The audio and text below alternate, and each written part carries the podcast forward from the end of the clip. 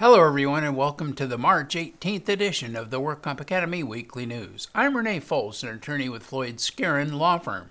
Thanks for joining us today. Let's get started with our litigation report.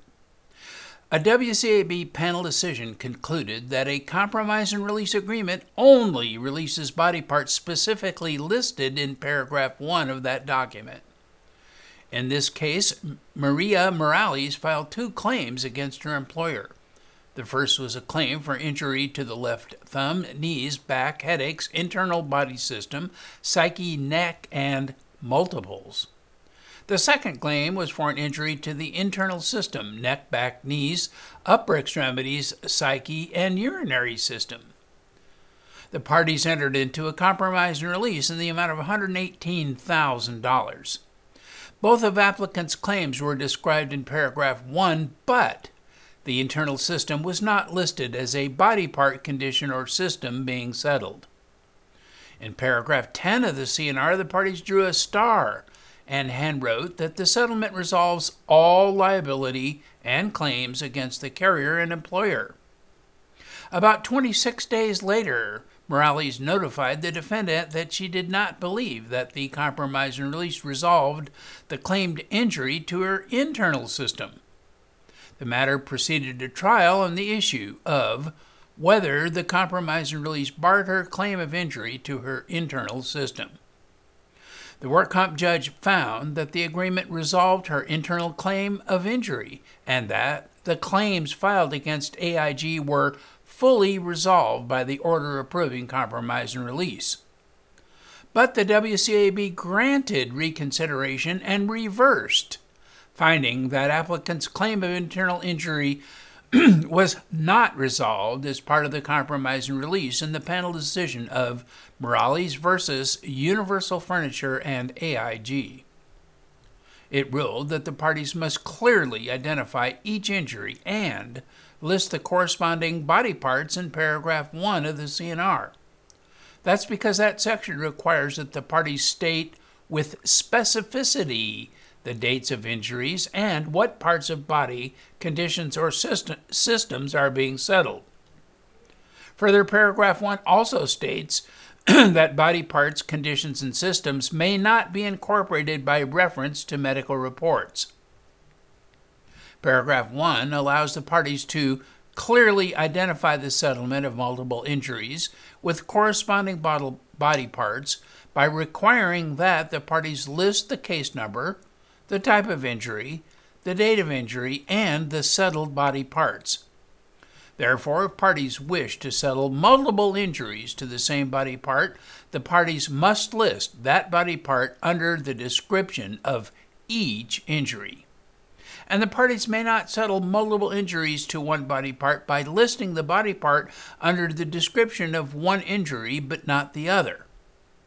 The board noted that in the 2002 case of Jefferson versus Department of Youth Authority, the California Supreme Court held that a general release in a workers' compensation case will bar other potential claims against the employer that exist at the time of execution of the release unless the employee knows about the claim and expressly accepts it from the release. However, the board pointed out that about six years after the Supreme Court decided that case, the compromise and release agreement form was revised to prevent overbroad releases. This release does not bar applicants' claimed internal injury because it is limited to the settlement described in paragraph 1 and that paragraph did not settle the claimed internal injury. And another noteworthy WCB panel decision concluded that the de facto ownership of an organization by a criminal defendant triggers a Labor Code Section 4615 stay. This occurred in the case of Ana Villanueva versus Tiva Foods and the Travelers Insurance Company the issue of whether the lien of First Line Health Incorporated should be subject to an automatic stay pursuant to Labor Code Section 4615. The work comp judge found that criminally charged providers Munir Uwaydah MD and Paul Turley controlled First Line pursuant to Labor Code 139.21A3 despite their efforts to hide their ownership. And the work comp judge ordered that the lien of First Line in this case is subject to a stay pursuant to Section 4615. First Line filed a petition for reconsideration contending that David Johnson, MD, was the sole owner and officer of First Line and thus controlled First Line pursuant to the Labor Code. And that Dr. Johnson is not currently charged with any crime, and thus there are no grounds to impose a Section 4615 stay against its lien in the case. The work comp judge filed a report recommending that First Line's petition for reconsideration be denied because the defendant's evidence indicates that Dr. Uwaydah exercised absolute control over First Line, despite the fraudulent identification of other individuals as owners, officers, or directors of First Line in official documents. This was done in order to hide Dr. Uwaydah's ownership and control of First Line from creditors, investigators, government agencies, and law enforcement. Mr. Turley stated that First Line was created to take over the fraudulent activities of Frontline, and that Dr. Uwaydah exercised the same absolute control over First Line as he had over the prior company, Frontline even though others, including Dr. Johnson, were identified as owners, officers, or directors. Uwaydah fled the United States to Lebanon in June of 2010. In the fall of 2010, Turley traveled to Lebanon to confer with Uwaydah and to discuss how to keep the frontline businesses operating without Uwaydah's presence and without his name being connected to the businesses. Uwaydah told Mr. Turley that there was close to a billion dollars in receivables from Frontline and First Line. Dr. Uwaydah's control extends to the current criminal defense in this case. He has paid millions of dollars for the attorneys for the defendants, including defending Turley. The WCAB on reconsideration said it concurred with the conclusion of the work comp judge that the evidence, namely the factual statement of Paul Turley, appeared to establish prima facie grounds to impose a Section 4615 stay against First Line's lien based on Dr. Uwaydah's de facto ownership and control of First Line.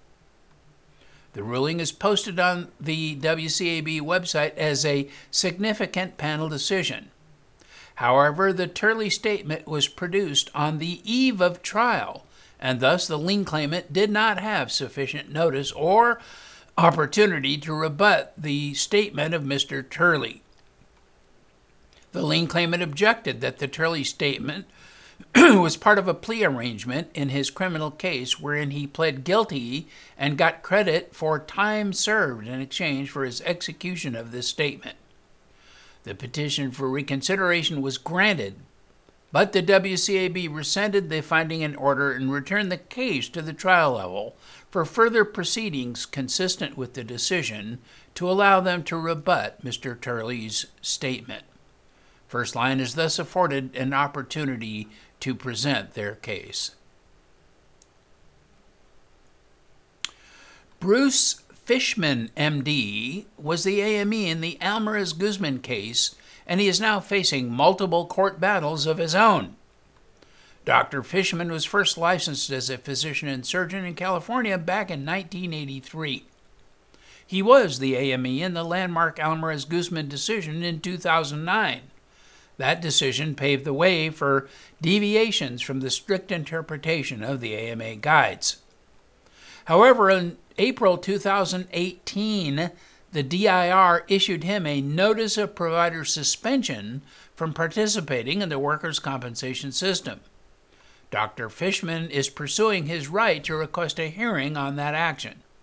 He is also the defendant in a 2018 qui tam action brought by the state of California, the counties of Los Angeles, Kern, San Bernardino, Ventura, Santa Barbara, and several cities and school districts. Among other things, they claim he violated the California Insurance Fraud Prevention Act. identified in Insurance Code 1871.7. He is also involved in litigation against his former lien collection and medical legal management company, which is now the subject of an opinion this month by the California Court of Appeal. In the unpublished case of Med Legal Associates Inc. versus Fishman, it says that Fishman entered into a relationship with Green Lien Collections back in 2008.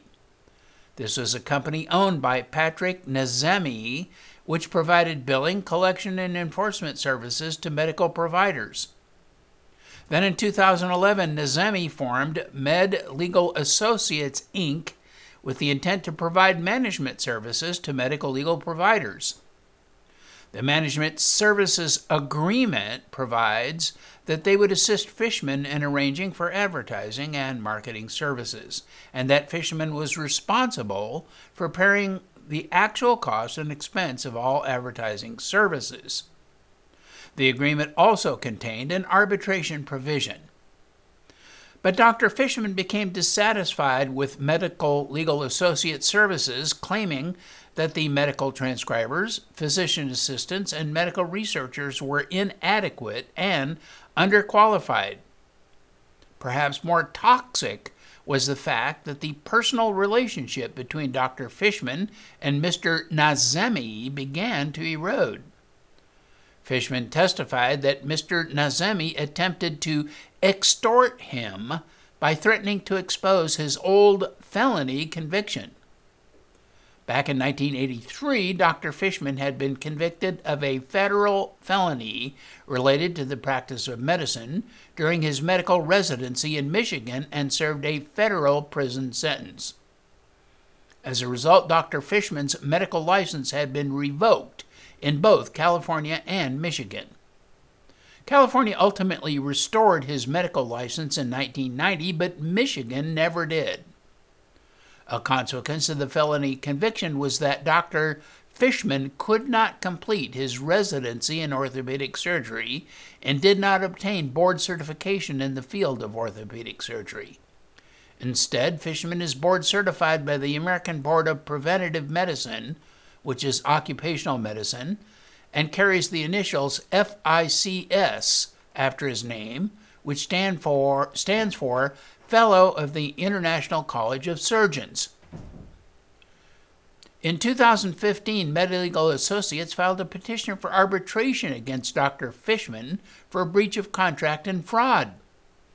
According to MedLegal Associates, Dr. Fishman's failure to disclose the felony conviction prior to entering into the management services agreement was fraud. They claim that had they known that Dr. Fishman was not a board certified orthopedic surgeon, they would never have entered into the, med- uh, the management services agreement or introduced Dr. Fishman to its business contacts.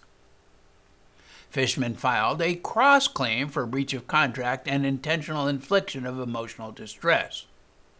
According to the arbitrator, the parties were contentious throughout the arbitration process.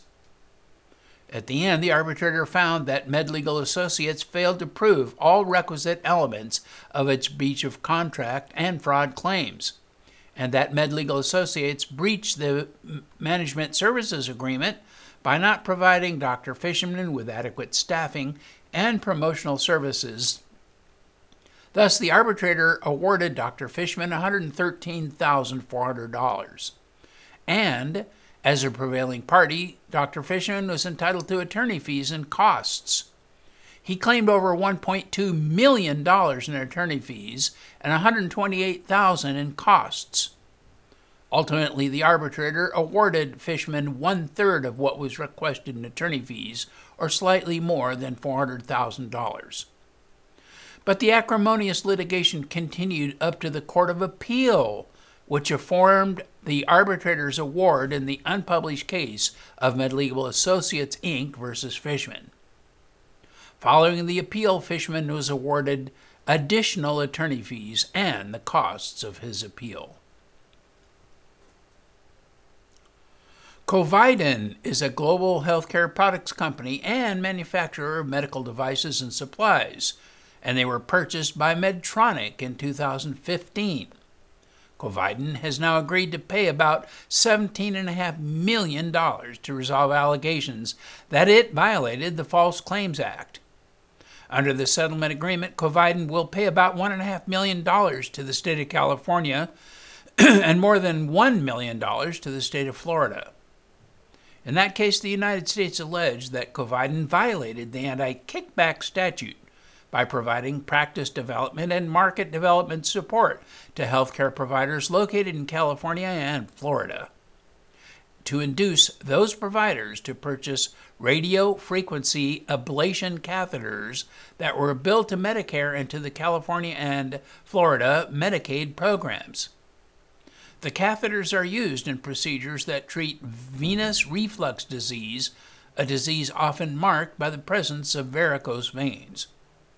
The practice and market development support Covidien provided included customized marketing plans for specific vein practices and scheduling and conducting lunch and learn meetings and dinners with other physicians to drive referrals to specific vein practices, as well as providing substantial assistance to specific vein practices in connection with planning, promoting, and conducting vein screening events to cultivate new patients.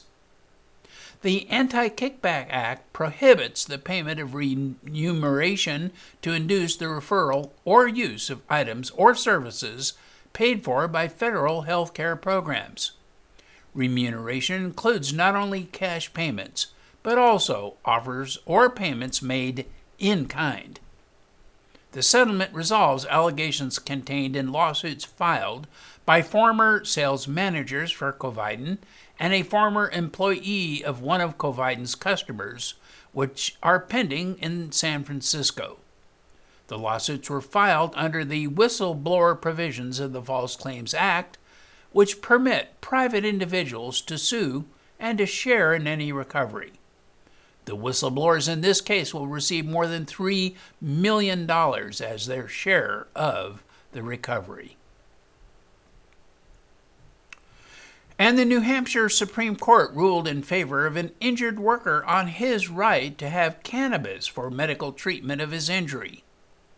Andrew Panaggio suffered a work related injury to his lower back back in 1991. A permanent impairment award was approved in 1996, and in 1997 he received a lump sum settlement. Panaggio continued to suffer ongoing pain as a result of his injury and has experienced negative side effects from taking prescribed opiates. Thus, in 2016, the New Hampshire Department of Health and Human Services determined that he qualified as a patient in the therapeutic cannabis program and issued him a New Hampshire Cannabis Registry Identification Card. Panaggio purchased medical marijuana and submitted his receipt to the workers' compensation insurance carrier for reimbursement. The carrier, CNA Insurance Company, denied payment on the ground that medical marijuana is not reasonable, necessary, or causally related to his injury. A hearing officer and the board agreed with the denial. It noted that the statutory language of the cannabis law states that nothing in this chapter shall be construed to require any health insurance provider, health care plan, or medical assistance program to be liable for any claim for reimbursement for the therapeutic use of cannabis, and concluded that the carrier is therefore not able to provide medical marijuana also because such reimbursement is not legal under state or federal law. The Supreme Court of New Hampshire disagreed and reversed in the case of the appeal of Andrew Panaggio. It noted, noted that statutes in other jurisdictions expressly prohibit workers' compensation insurance carriers from reimbursing claimants for the cost of medical marijuana.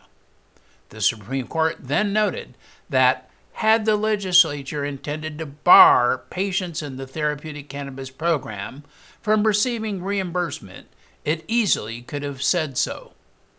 Thus, the Supreme Court would not add language that the legislature did not see fit to include in the statute. But The board's order failed to sufficiently articulate the law that supports the board's legal conclusion and fails to provide an adequate explanation of its reasoning regarding federal law. Thus, it was impossible for the Supreme Court to discern the basis for the board's decision sufficient for it to conduct a meaningful review. The case was therefore remanded back to the board for a determination of the issue of the federal criminal issues in the first instance. And Uber announced that it settled a pair of lawsuits for $20 million. It was the case of O'Connor versus Uber, and it was first brought by a group of Uber drivers back in 2013 who argued they should be categorized as employees rather than freelancers. By classifying drivers as contractors, Uber avoids paying benefits of traditional employment, such as health care insurance, paid sick time, and workers' compensation. The case was almost settled back in 2016 when Uber agreed to pay as much as $100 million to roughly 385,000 drivers, so long as it could continue to classify them as freelancers. But the settlement was later rejected by a federal judge who argued that the amount was insufficient. Since then, the tide has shifted in Uber's favor. The U.S. Supreme Court issued a ruling bolstering the power of employers to force workers to use individual arbitration instead of class action lawsuits. Last year, the Ninth U.S. Circuit Court of Appeals reversed O'Connor versus Uber's class certification status, nullifying the decision on the ground that Uber's arbitration clause prohibits class actions. The appeals court ruling ultimately reduced the size of the class to about 13,600 drivers who will participate in this new settlement. Under the current agreement, drivers will receive $20 million, approximately 37 cents per mile, for the miles they have driven for Uber. But the settlement still requires a judge's approval. And now our crime report. Two brothers owned a West Los Angeles pharmacy and were convicted of illegally selling prescription opioids and other narcotics to black market customers across the United States. 48 year old Barry Kabov and his 35 year old brother Dalibor Dabo Kabov, both residents of Brentwood, were ordered to serve 120 months in federal prison. The Kabov brothers operated Global Compounding Pharmacy that was located in West Los Angeles. Their brothers were convicted of illegally selling the opioid narcotics oxycodone, hydromorphone, and hydrocodone following a three week jury trial in early 2017. These brothers rose from mail order drug dealers sending drug parcels to Ohio for cash to owners of a Los Angeles pharmacy that sold millions of dollars of opioids on the black market. Authorities seized shipments containing thousands of oxycodone pills sent by the Kabov brothers to customers in and around Columbus, Ohio. These customers in turn made cash deposits into Kabov controlled bank accounts or simply shipped bulk cash to the brothers in Southern California. After drug wholesalers cut off global compounding, the Kabovs began manufacturing their own opioid pills after buying a $20,000 pill press from China and acquiring enough bulk powder to make 100,000 maximum strength pills. The Kabov brothers earned more than $3 million from the wide ranging conspiracy and they cheated the Internal Revenue Service by failing to report $1.5 million on their federal tax returns. And the married owner and manager of Los Gatos Urgent Care Clinic were arraigned on felony fraud charges after an investigation showed that they massively overbilled clients. And in one case, billed $700 for a pair of foam slippers worth less than $10 for a patient who stepped on a sea urchin. One audit of the business operated by 50 year old Dr. Farazai Tabrizi and 53 year old Ali Moyayed revealed a 100% error rate for billing. This included upcoding, which is falsely claiming a more serious injury or illness and billing for services not rendered. And patients were billed for diagnostic testing they did not receive. One of the defrauded insurance companies estimated their loss from the fraudulent practice at more than $200,000. If convicted, they may face paying back tens of thousands of dollars in restitution and time in jail. A federal grand jury has indicted San Francisco acupuncturist Haichao Huang, charging him with healthcare fraud and making false statements related to healthcare billing. Huang was a healthcare provider who offered acupuncture, physical therapy, massage, and other services at his office in San Francisco. The indictment alleges that Huang submitted claims for reimbursement to his patients' health insurance plans. He claimed that he provided reimbursable services and treatments when in fact he knew that the billings were false and not properly reimbursable. The indictment gives three examples one, where he submitted requests for reimbursement for acupuncture and other treatments when, in fact, the patient had received either much shorter periods of treatment or no treatment at all.